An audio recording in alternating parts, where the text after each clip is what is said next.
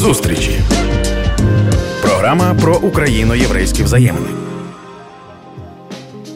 Ви слухаєте програму «Зустрічі» на Громадському радіо. Мене звати Ліза Цереградська, і сьогодні моїм гостем є людина, яку, можливо, ви навіть вгадаєте вже за тим, як лунає його голос, і взагалі, тому що ми не вперше говоримо з Юрієм Аміром Радченком, кандидатом історичних наук, істориком, громадським та релігійним діячем і запрошеним викладачем міжнародної міждисциплінарної сертифікатної програми з юдаїки. Я один раз тільки зазначу цей довжелезний титр, далі просто буду скорочувати. Пане Юрію, я вітаю вас. Доброго дня, дуже радий. Ми будемо говорити про Хануку. Тому що грудень, тому що зараз усі, мені здається, прагнуть розбиратися в якихось таких важливих подіях, святах. Для когось це спосіб пізнати себе, своє коріння, для когось спосіб, можливо, там відповісти на якісь запитання, для когось взагалі, можливо, забутися і там трошечки піти в якусь таку, знаєте, стежину, щоб відключитися від того, що нас оточує. Як гадаєте, говорячи про Хануку, взагалі з чого варто починати? Дати визначення, що це за свято, що це за день? Чи от що вам кричить у вас, про що головне сказати в першу чергу? Ну, я коли намагаюся сказати про Хануку, у мене певні такі протиріччя розбивають, бо якщо аналізувати взагалі єврейську традицію, єврейський контекст взагалі всього цього свята, він досить таки цікавий. Чому? Бо, по-перше, воно присвячено очищенню, відновленню храму після того, як греко-сирійці, умовно кажучи, селівкіди його осквернили, захопили, десь там 175 рік, умовно кажучи, до нашої ери це відбувалося, і була група, умовно кажучи, таких людей, ми можемо про це трошки пізніше поговорити, там повстанців, які цей храм очистили, там створили державу, і так далі, але головна така якби перспектива цього свята з єврейського такого точку зору, історично, і якщо ми не єврейськими очима на це намагаємося дивитися, це зміна символіки. Бо первинно, коли існувала держава Хасмонеїв, до 63-го року до нашої ери, це була одна ситуація, коли це було свято воєнної перемоги над греко-сирійцями за допомогою Риму. А після того, як був зруйнований храм в 70-му році нашої ери, мудреці Мішни і Гемари Талмуду, вони цю символіку трохи змінили. Тобто вони почали переносити все це святкування на символіку чуда. Тобто в Гемарі Шабат 21б, це Талмуд, ми читаємо про чудо, про те, що не було масла запалити, коли Хашмонаєм зайшли, проти Хасмонаї Макабім, Макавеї зайшли до храму. І треба було, шукало масло. Масло чисте було тільки, знайдено одна порція, мовно кажучи, на один день, і воно горіло 8 днів після того всього. І оця символіка, вона переноситься. Бо в умовах діаспори євреї жили розпорошено. І, до речі, більшість євреїв досі живе поза землею Ізраїля. І оця символіка, власне, вона така цікава, коли акцент переноситься з воєнної перемоги, бо що святкувати, коли все зруйновано, це з одної сторони. Храму немає, держави немає і так далі. Після 48-го року, 20-му столітті, ситуація трохи змінилася, але, як бачимо, іноді буває по-різному, особливо після 7 жовтня цього року. Але, тим не менше, символіка, вона поєднує і те, але все рівно в єврейській традиції на перше місце ставиться саме чудо, а після того вже релігійна, це мілітарна перемога. І плюс, що мене ще дивує, як історика в цій ситуації, це те, що фактично на кожне свято у нас є текст, який ми читаємо. Наприклад, якщо брати свята поза Торою, які йдуть в рамках Танаху, наприклад, але які встановили мудреці, Бетекнеста Гадоля, мужі великого зібрання, то тут, наприклад, свято Пурім, але є текст, який конкретно це свято легітимізує. Це Мігелят Естер, який читається якраз. Це міцва, це заповідь слухати цей текст під час Пуриму. Але у нас немає тексту, який би писував, який би був би канонізований. Це дуже така цікава тема. І декілька книжок цьому присвячена. Це перша книга Макавейська, друга книга Макавейська, і третя книга Макавейська, мовно кажучи, де ця історія описується, але ці книги, вони не є канонічними ні в єврейській традиції, ні в християнській традиції. Тобто вони дійшли до нас грецькому перекладі, як, наприклад, там книги Філона Олександрійського. Але ми їх можемо прочитати. Ми читати, тобто... да, грецьку мову, але вона не частина Танаху, не частина те, що християнська традиція називається Старого Заповіту. Тому це така цікава ситуація, коли от ми святкуємо, і є оця вставка якраз в Аміду, в молитву Алянис Маляпуркан, де розповідається про ці події, але немає тексту, який би це канонізовано описував. Як ми можемо, і чи доречно нам взагалі починати відлік, от, наприклад, от з такого моменту історично ми вже там святкуємо Хануку от так, як святкуємо зараз? Взагалі цей процес святкування, він якось формувався коли? Це цікаве питання. Ну, тобто є зараз традиція, яка в рамках нормативного юдаїзму, то якщо коротко, що це таке? Тобто Ханука святкується 8 днів з 25-го кислява ввечері. Цього року це в четвер цей заходить, 7 грудня виходить. І виходить 3-го тевета. Тобто місяць кисляв, тевет наступний місяць. Це не Йомтов, це не свято, коли там заборонена робота, там не можна палити, не можна там, не знаю, розводити вогонь, готувати їжу і так далі. Тобто це, в цей день це дозволено, але обов'язковим, скажімо так, але дуже бажаним є наступні речі. Це, по-перше, запалення ханукійот, ханукії, значить, коли заходить сонце. Кожен день, і при тому кожен день, так традиція склалася, кожен день нова свічка додається до цього всього. Там в Талмуді, значить, є ще дискусія, це було в першому столітті нашої ери, коли ж євреї втратили державність, дискусія між двома школами – Гілеля та Шамая. Шамай казав, що, ну, школа Шамая говорила, що треба всі 8 запалити і зменшувати потроху, а школа Гілеля, більш ліберальна, якби, ну, сучасною мовою, вони казали, що треба значить, кожен день додавати. Ну, і пішли за традицією школа Гілеля якраз. З одної сторони, потім обов'язковим є, знову-таки, з релігійної точки зору, це після ранішнього шахариту читати повний халель. Халель – це, ну, халелюя від цього слова, слава Богу, хамдулюля, для кого більше ісламська традиція ближча. Ця, значить, традиція говорить, це збірник, скажімо так, псалмів, якщо говорити християнською мовою. Власне, ну і плюс влаштовувати, це не є такою, якби, релігійним обов'язком, влаштовувати якусь вечерю з цими пончиками, суфганійот, багато масла, нездорова їжа, але цікаво, але треба. От, це такі моменти. Ну і треба радіти. Тобто в цей день, наприклад, в ці дні є заборона, наприклад, в кого траур, да, шива, кого, не дай Бог, помер найближчий родич, людина має цей траур, ну, зняти. Тобто не можна публічно бути, якби, в траурі в цей день. І є, наприклад, ситуація, коли в цей день є певні там траурні пам'ятні дні, наприклад, День пам'яті жертв Голокосту є в певних місцях. І в Харкові, наприклад, напередодні Хануки якраз в 41-му році були розстріли в Дробицькому яру почалися. Ну, не розстріли, почалися, якби, переслідування, там, переселення в гетто і так далі. Переселення в гетто.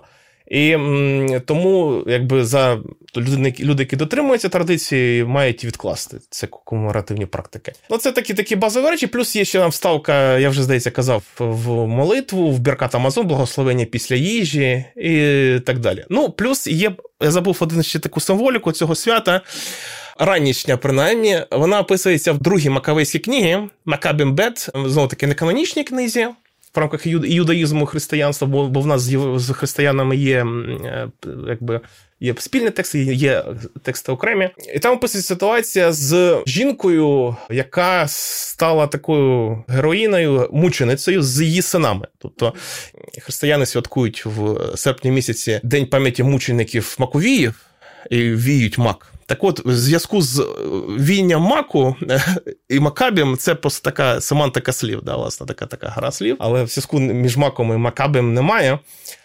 Але цікаво, що в рамках християнської традиції згадуються ці люди, і, якщо коротко, там описується ситуація, коли цей греко-сирійський цар змушує жінку і її синів їсти свине м'ясо публічно, і вони відмовляються, вони помирають, їх вбивають поступово. Тобто є ця історія також переказана в трактаті Гітин, в Талмуді, безіменна, ну плюс ще там агадична література середньовічна, якась ці речі. Але цей образ людей, які вмирають і які виконують закон, це така стала символіка, і, до речі, перші християни і перші мусульмани, до речі, також слідували цьому прикладу, да? Коли, наприклад, там перших християн там заганяли, також вбивали, мучили, щоб вони принесли жертву ідолам, чи перших мусульман також зв'язували, били, клали їм велике каміння, груди, і казали, що ти помолися там язичницьким богам, вони казали «вахат, вахат, один-один», да, ля-ля-ля-ля, тобто такий підхід.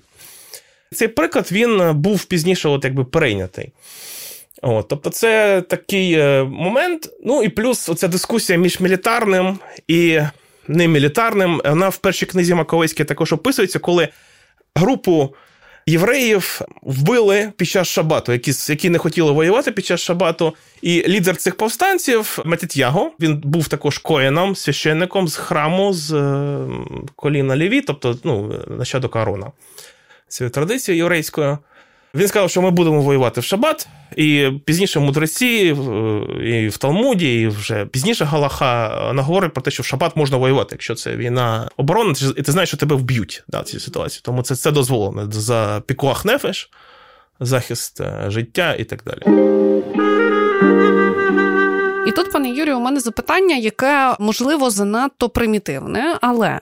От, я думаю, традиція святкування свята дуже тривала. І я це зараз бачу, там, досліджуючи, наприклад, християнські свята, особливо те, що відбувалося на території України. І вони завжди дуже цікаво трансформувалися. Як щодо Хануки? Як щодо євреїв в Україні і їхніх способів святкувати Хануку? Чи вони змінювались, чи ні?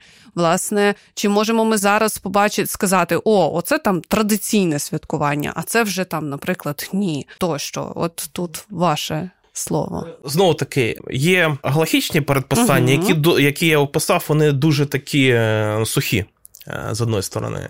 Є якби практика, тобто практика, якщо беремо з перспективи історії, тобто описання Хануки як святкування, ми зустрічаємо де? Ми зустрічаємо Йосифа Флавія, були дуже базові речі, тобто те, що там 8 днів святкується, при тому пізніше, якби Галаха середньовічна, вона пояснює, чому 8, а не 7, наприклад, бо масло то було за талмудичною традицією на 7 днів, на перший день вже було масло, тобто, а чого тоді 8? Тоді 8, да? І така середньовічна відповідь, що перша свічка – це за, значить, пам'ять перемоги мілітарної, а всі інші 7 за, значить, за чудо. Окей, добре. А є описання дуже базове святкування цього в Новому Завіті. Це ситуація в Євангелії від Йоанна, коли Ісус приходить до Єрусалиму, і там написано, що це було свято якраз відновлення. Да? Бо Ханука, лаханех, ханха – це і освітлення, і освіта, і відновлення. Це якби там декілька, цей корінь може бути трактувань з одної сторони. Ну, є ще термін ханукта, бо ханукта це на арамейською мовою, євреї тоді говорили арамейською, євриту не знали. Більшість євреїв в світі досі не знає євриту, це якби нормальна ситуація для євреїв. Але потім, знову таки, ми маємо середньовічні ці речі, тексти, які я вже згадував. Знову таки, дуже важливим є оця символіка і певне протиріччя публічності. Бо, якби, один з аспектів – це показувати цю ханукію. Її публічно демонструвати, це з одної сторони, а з іншої сторони, євреї як спільнота меншості, як спільнота переслідувана, фактично все своє існування. І тут є протиріччя. Тобто ти маєш демонструвати символ воєнної перемоги і чуда публічно в ворожому оточенні. І це якби дуже такий виклик. І я не впевнений, що, наприклад, в середньовіччі це була така от публічна демонстрація. І, наприклад, в Рамбама того ж Мішне Тора є опція, це один з стовпів Галахи взагалі, релігійного права єврейського, що можна поставити в місце не дуже видне. Да? Але бажаним є поставити ханукію десь на вікно або біля входу. Тобто, щоб люди, і євреї, і не євреї, це бачили і пам'ятали, про який там день, і, наприклад, що єврей проходить, і він чи вона забули запалити свічку вдома, чергову, то подивилися, ага, окей, є, я піду запалю також. Це така символічна тема. Ну і важливим моментом є, те, що згадав, є це влаштування вечері. Певні, наприклад, громади влаштовують якісь такі паті, якісь такі зустрічі. Ну, наприклад, в Україні була така традиція доковідна, довоєнна, коли влаштовують такі міжрелігійні зустрічі. Наприклад, громада Масорет це в 10-ті роки проводила міжрелігійні так звані такі цікаві зустрічі. Були такі моменти. Але такої якоїсь сталої традиції обов'язково, наприклад, як седер на Песах, що ти маєш це зробити, так такої немає. Ну, плюс є такі локальні моменти. Наскільки я пам'ятаю, це тільки локальна саме ашкеназька, тобто східноєвропейська, центральноєвропейська традиція, це ханука гелд. Гелд – це гроші, їдишами, німецькою, здається, та трохи іншими германськими мовами. Це роздача дітям грошенят якраз там на їх потреби і так далі.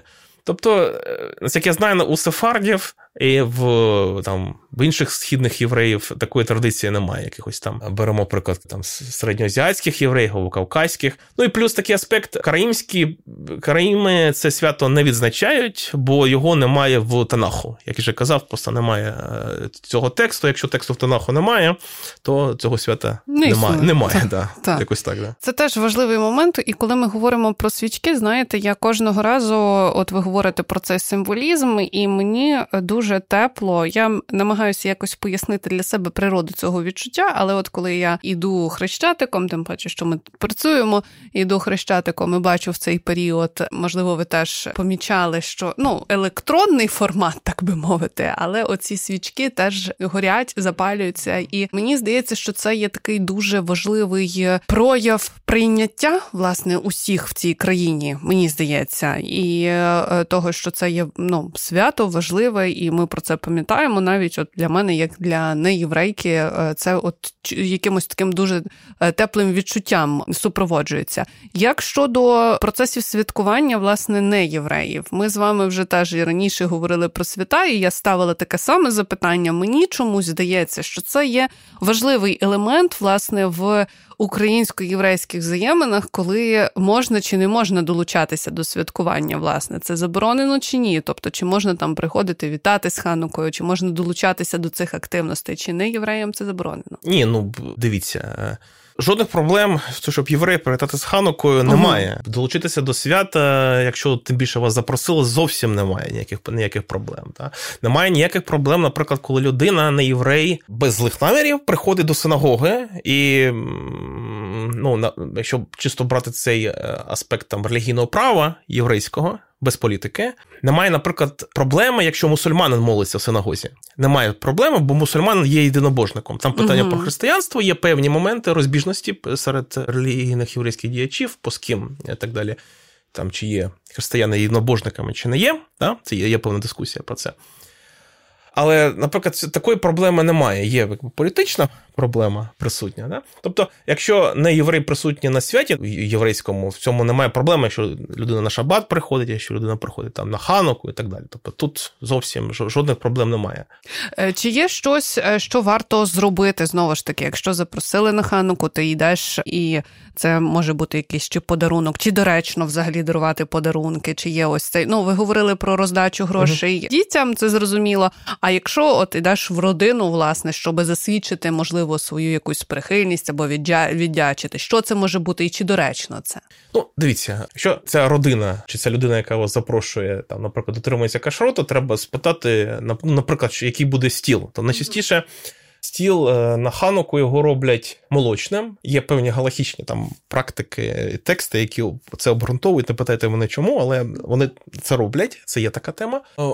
Тобто там все залежить, як на мою таку точку зору, наскільки людина суворо дотримується кашруту, тобто треба це обговорити, да? Якщо ти щось на стіл кладеш. Але я думаю, що бутилка кошерного вина на стіл в Хануку, це якраз в тему, наприклад, да? Чи якісь пончики, які куплені з місць, де людина це купує, мовно кажучи, да, це для неї, для нього чи для неї це нормально, це окей, це нормально, це проблема. Я думаю, що це універсальна порада, насправді, абсолютно, якою можна користуватися завжди. Це всіх нормальних людей. Да, але пам'ятаємо, що вживання алкоголю в будь-якому об'ємі, будь-якій кількості, це шкідливо. Зрештою, що ми ж говоримо тут про те, як історично склалися ці традиції. Я противник алкоголю і вживання, і паління взагалі. Так. Це важлива інформація, це мало точно прозвучати в нашій розмові.